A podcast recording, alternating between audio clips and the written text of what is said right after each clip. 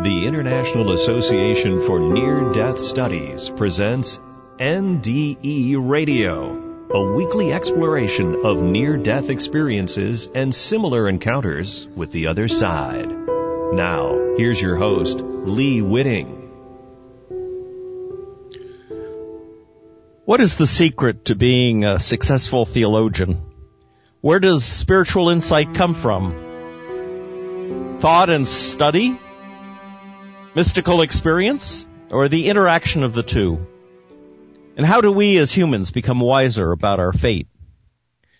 Welcome to IANDS NDE Radio, brought to you by the International Association for Near Death Studies. I'm your host, Lee Witting.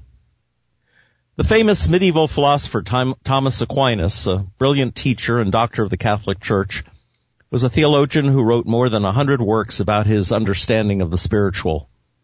Yet just before he died, we are told, Aquinas renounced all his writings as worthless dross, chaff which the wind driveth away. Clearly he'd had some spiritual insight, a, a near-death experience perhaps, that showed him the real nature of the light.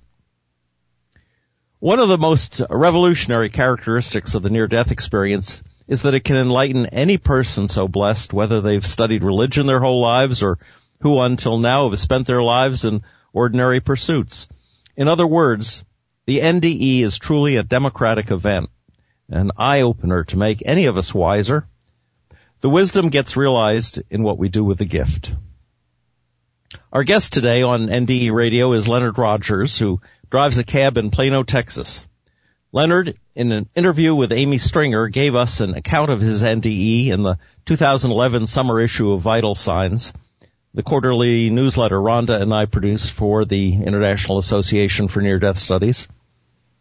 Last week, Leonard sent IANDS an email which read in part, My life has been nothing short of miraculous, starting at the very young age of three on up to my present age of 43.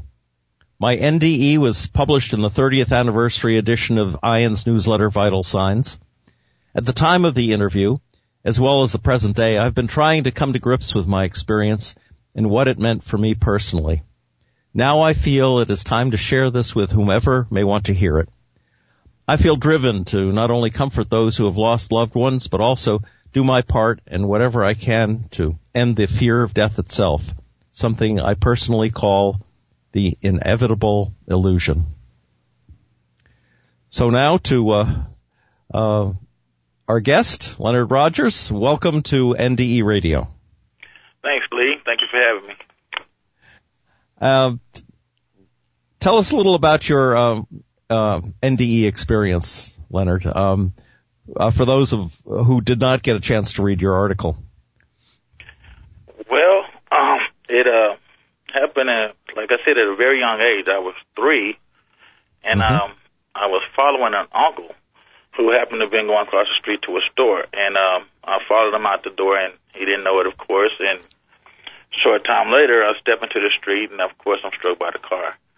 And um, at that time, after I got hit, uh, only thing I can remember doing is trying to move, trying to make my body work.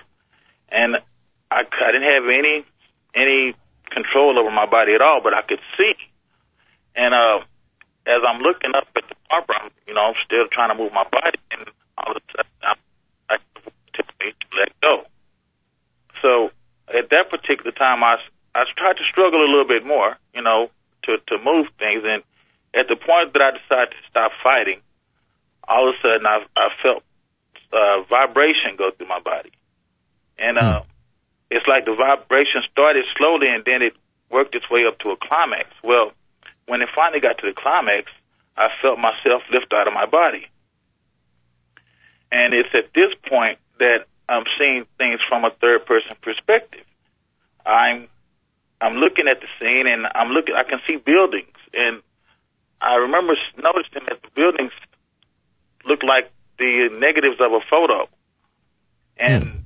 And I also noticed that there was a, a woman calling me, you know, to come to her across the street because it was like it was an intersection and she was on another side of the street.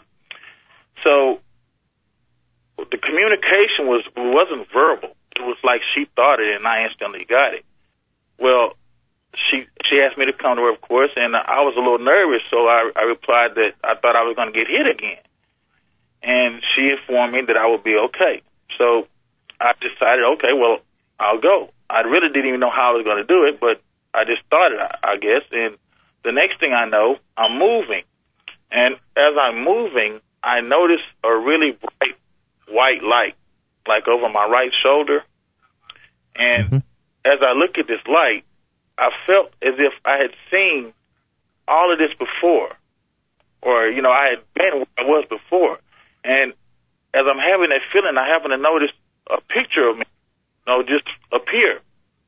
And as I'm looking at this picture, I'm, I'm thinking, oh, I remember that moment. I remember. I don't know how I know. I remember that moment because at the time, apparently, I hadn't lived a life. But as I'm looking at the picture, I remember the moment. So this picture goes by and another picture comes up, and these are obviously images of my life. So these pictures start going by, pictures, videos, images. Every, you would think, I guess, everything that I'm going through now, I was shown a bit of it then. So Mm. these things start going by, and and at, at some point in time, it goes by a little too quickly, and I can't. It's like I I couldn't take the speed in which they were going by, but I was living every moment of it. It's kind of hard to explain, but Mhm. at some point in time, it stopped on a on a particular picture. Now, as I'm looking at this picture, I'm amazed and like shocked because I realized I'm looking at a picture of my son. I was I was like, wow, that's my son. You know, I was just at awe that I was looking at a picture of my son. So And you're at this time just three years old, right? three years old, yes, and I'm looking at a picture of my son, and I knew it was my son. I don't know how, but as I'm looking at this picture, I knew that this was my son. Mhm. So, what I now, I I guess this would be a life review. Well, it it continued, and at some point it ended. Now, when it ended, I I was moving again, and it's like I stepped into this dark tunnel, or it was like a, a subway tunnel almost, but it was dark. And Hmm. if I looked to my left, I noticed as I looked to my left, I noticed that there were other people stepping into the same tunnel, and I I had figured or assumed that they had just saw what I saw, and uh, it's at this point that I see some other things. Uh, I'm gonna try to make it as short as possible for you because it could be a long show. But no, that's at all right. Give us give us as much detail as you can. Okay, well, I also noticed a figure to my right. Now, I'm going to give you the feelings I had when I looked to the right that this figure had just saw and knew everything that I had just seen. And mm-hmm. I don't know if it was shame or guilt, but I knew at, at particular points during the life review that I now call it or know that there were times I wanted to look away and I couldn't. It's like I was being forced to look at at those times. So with that in mind, as I'm looking at this figure, I, I looked away quickly because I guess it was out of shame of what we had both witnessed. So I noticed the door in front of me as when I looked ahead. Now, I, I believe there was some writing above the door. I at the time I might have known it perfectly well what the was, but as it is right now, I could. But I know I did not go through that door. And to my left, it was darkness. I mean, it was complete darkness, and that kind of scared me. So, at at the moment, I'm feeling this fear. I feel like a two or three mile an hour breeze come from the direction of the person I was trying not to look at. And when that breeze hit me, all fear that I had completely went away. It's as if the word fear meant no sense to me. Hmm. And it's at this point, I'm now holding hands, like I'm turned around and I'm now holding hands with the woman that, that called me to come to her. And we're looking at the scene.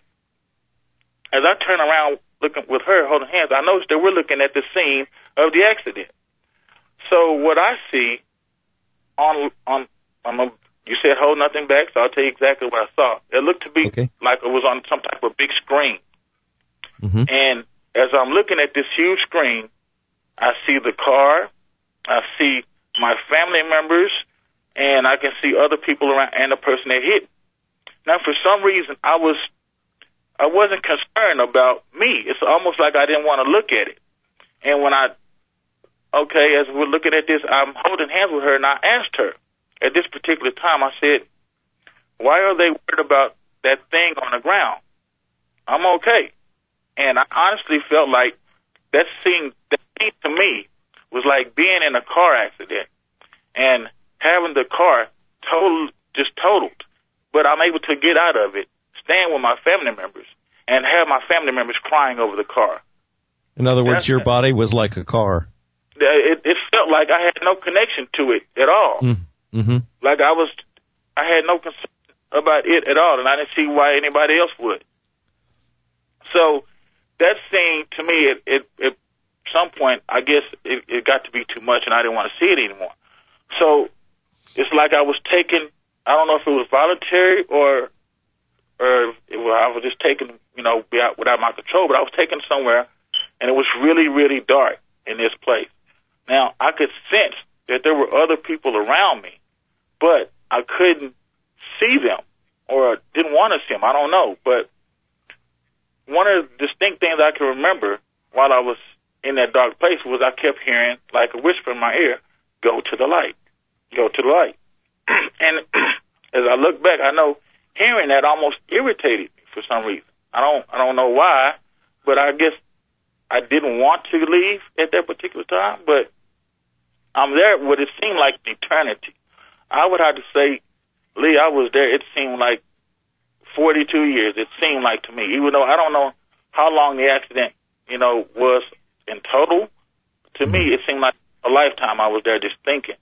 But at some point in time, I guess my mindset changed, or I thought about something, and it it it was good thought because I felt myself rise up to. It was still a dark place, but now I can see at least the outlines or auras of people, and I could I could sense conversations. I could I could communicate. It would seem, and um, at this point, uh, things are kind of fuzzy. I can't remember exactly everybody or if I interacted with anybody other than one particular person, but there was one particular person I distinctly remember talking to. Now, uh, there's a young girl named Anna. I cannot remember her name, Lee, but she's a nine-year-old prodigy. Mm-hmm. She's been painting since she was 4 mm-hmm. She painted the exact. It's like she she painted a portrait or a, a a photo of the person that I spoke with. Now, hmm. this this person, uh, he told me I can't remember all of the conversation, but I do remember being told that I would not remember everything that I saw or or most of this conversation, and I remember being kind of irritated about that. And and but he he told me that, and then he asked me a couple of questions. He asked me, well, why do you want to go back? And I told him at first that I wanted to go back to help my mother raise my brothers. Now, at the time, it's only me and one brother. But I told him that I wanted to go back and help my mama raise my brothers, which meant that I knew my mama, my mother was going to have more children. So he kind of chuckled at that, and he asked me what was the real reason I wanted to go back. And I told him I want to leave the world a better place than I had. With that being said, Lee, all of a sudden, I'm being shot back toward the accident scene. And I now know it was the accident scene. At the time, I didn't know where I was going. I just know I was moving at a high rate of speed. Mm-hmm. And the next day, I know I'm back at the accident scene. And as I'm looking at it now, it's like it's been a hundred years since I've been to this scene. It's like, why am I back here? Um, and it, it, it, I can't explain it, but the time and the speed at which we move is incredible. But as, that's how I felt going back, looking back at this scene. Now, uh, at some particular point, somebody approaches the scene, walks up to the scene, and this person is immensely tall. But and would have been scary had I not felt comfortable seeing that person. I felt like this person was a comforter or some of mine or a protector. And I believe this person uh, was the person that sent me back to the to the accident to this side. So as I'm sitting there. the next thing I know, I'm I'm going through like a tunnel that swirls and and I hear music and chimes, and I'm coming back. I now know I'm coming back to this apparent reality. But before I come back, I'm like hovering up inside the bumper, looking at my my my body like straight on, like mm. you would like you would be if you're looking at a mirror. And I'm at this point regretting going back into it. It's like the last thing I want, really wanted to do was go back into it, and it was like I was crying inside. And the next thing I know, whoa, I'm thrown back into my body, mm. and as if nothing had ever happened.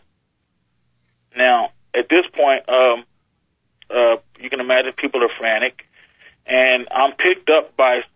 Uh, I now know the uh, person that hit me had picked me up because they were uh, apparently worried about ambulance not making it there in time, and then the person apparently gave me to my mother.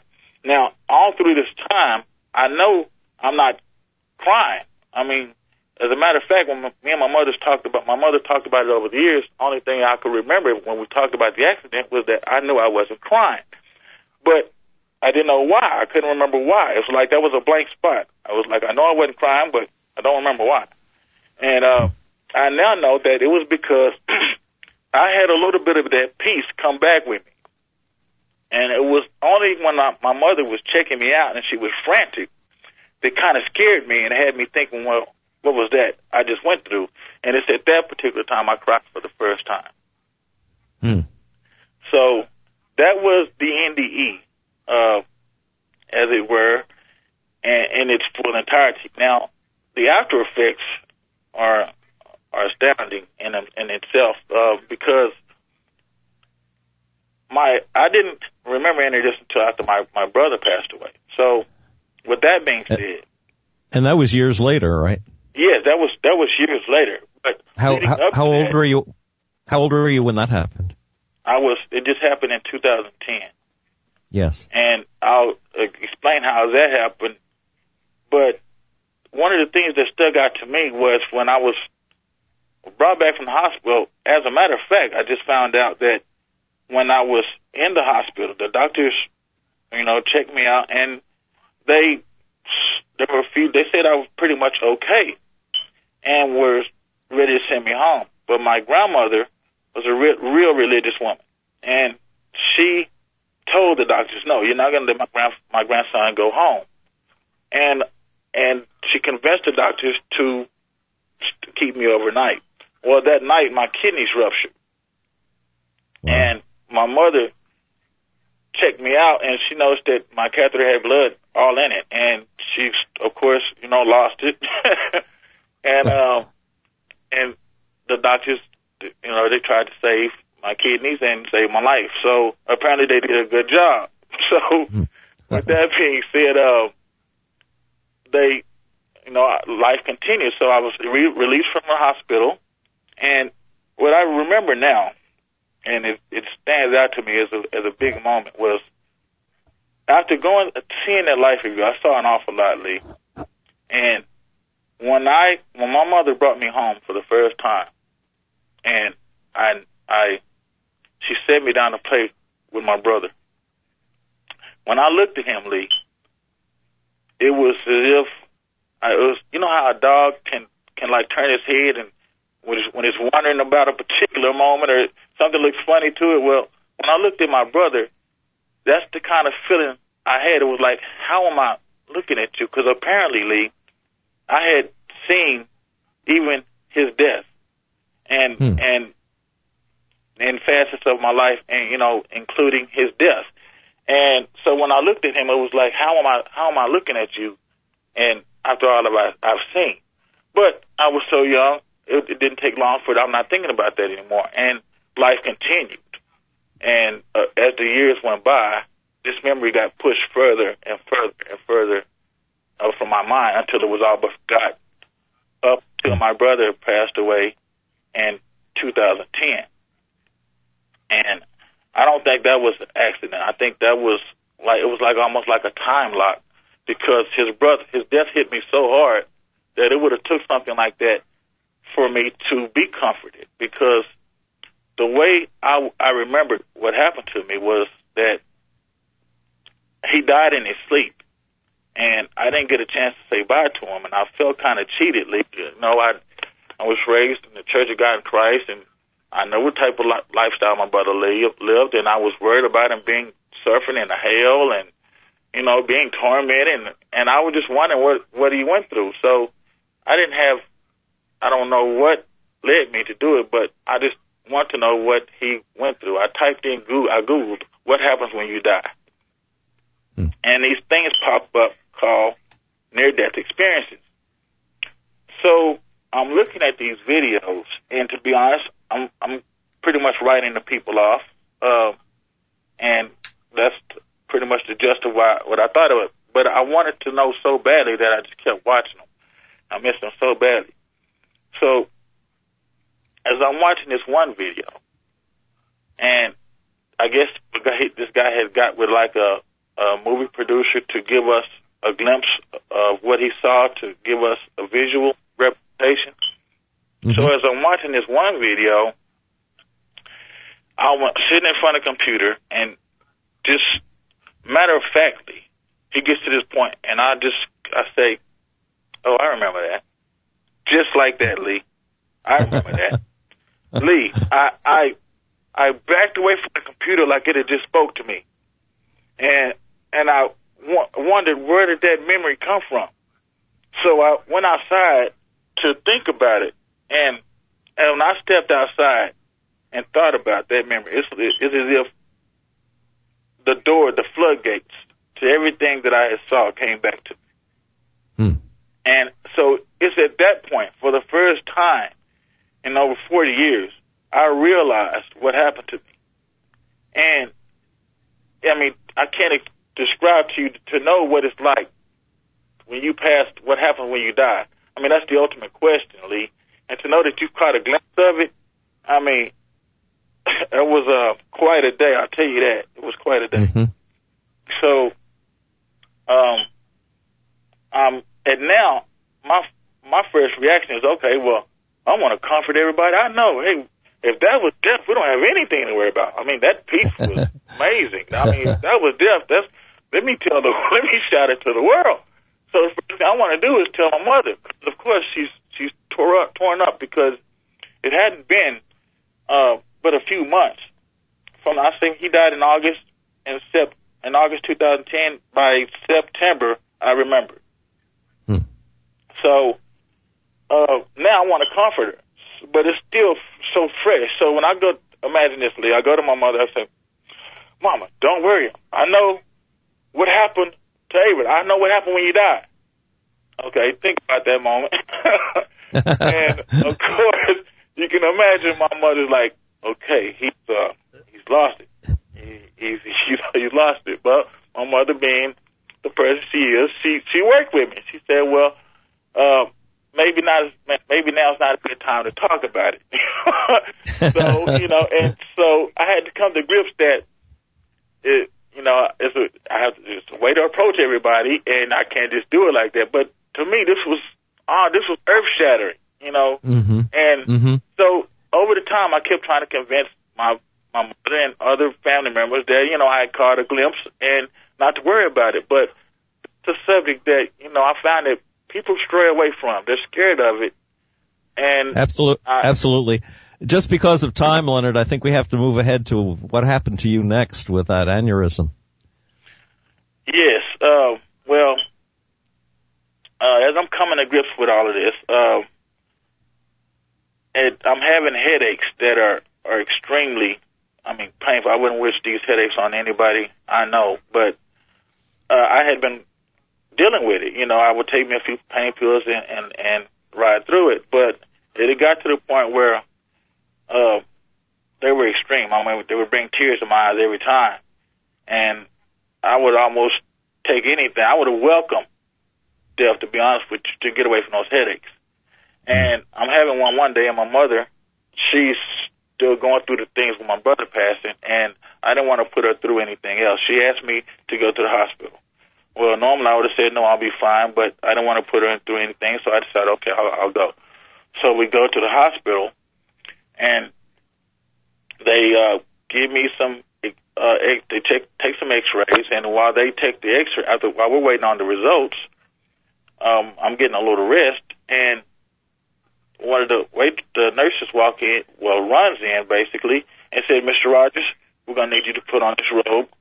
The doctor found some blood. He's gonna be in here to explain to you. They're gonna be taking you up and prepping you for surgery. So I'm like, at this point, like, okay, what part did I miss? I just walked in here with a headache. Why am I having some hmm. surgery? So the doctor walks in and he explains to me that yes, they indeed had found an aneurysm, and that they were going to take me up and and give me emergency surgery to st- try to stop the bleeding. So he pretty much like Doctor House said good luck and walked out of the out of the room. so I was, I Very was cold doctor, huh?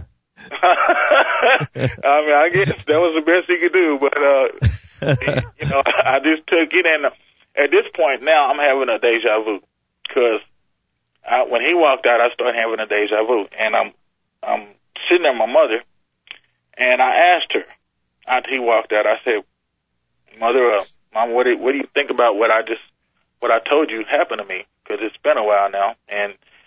I asked her again what she thought about it. She, that's when she she was brutally honest, and she told me that she thought I had made up this fantasy world because I missed my brother.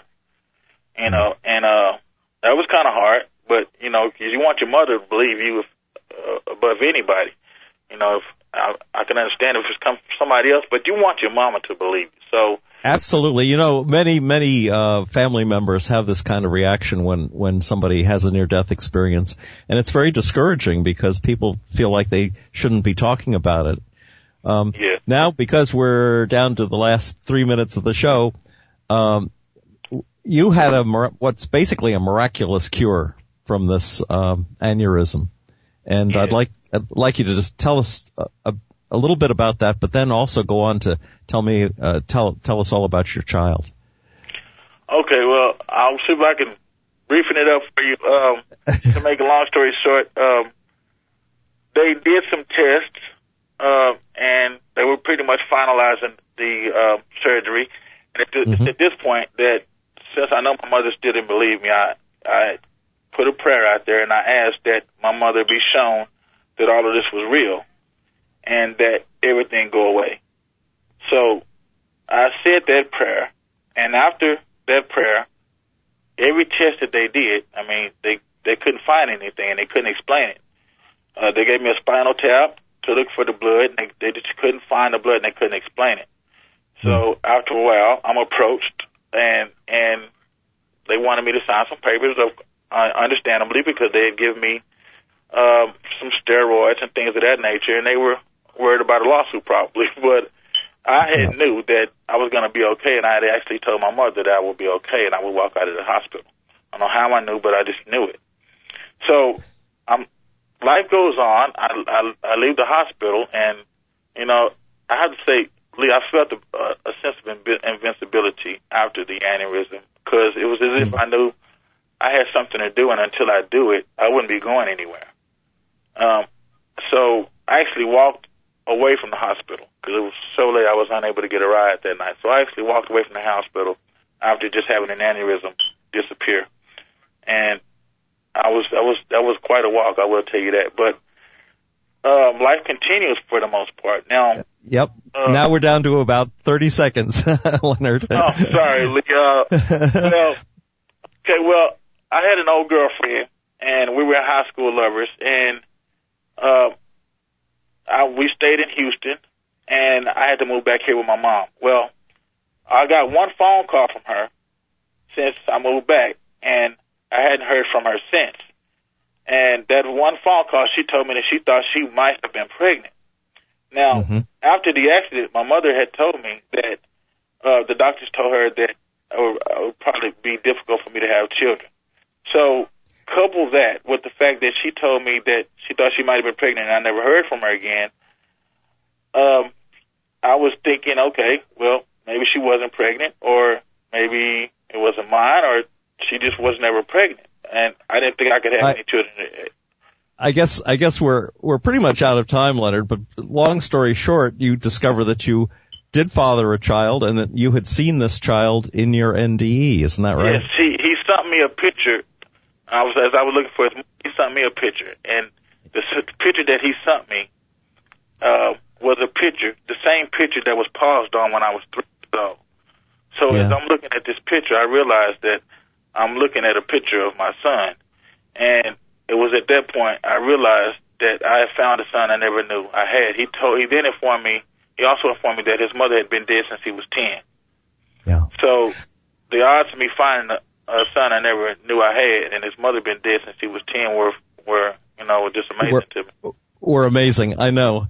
Leonard, thank you so much for telling us your story. Um, it, as you said, when you get into the detail of these things, uh, the stories become much out. much longer than we have in a half hour's. Uh, but but the the key of this is that um, to communicate these experiences because they're so richly uh, spiritually rich for people to hear, and uh, um, I'm glad you tried with your mother, and I'm sure she eventually uh, must have seen what what it was you were trying to explain. I, I want to thank Leonard Rogers for being our guest today on NDE Radio. If you'd like to listen to this program again, it will be archived along with our other shows at nderadio.org. And check out the IONS website at ions.org. We'll be back next Monday at 11 a.m. Eastern for more NDE Radio. Thanks for listening.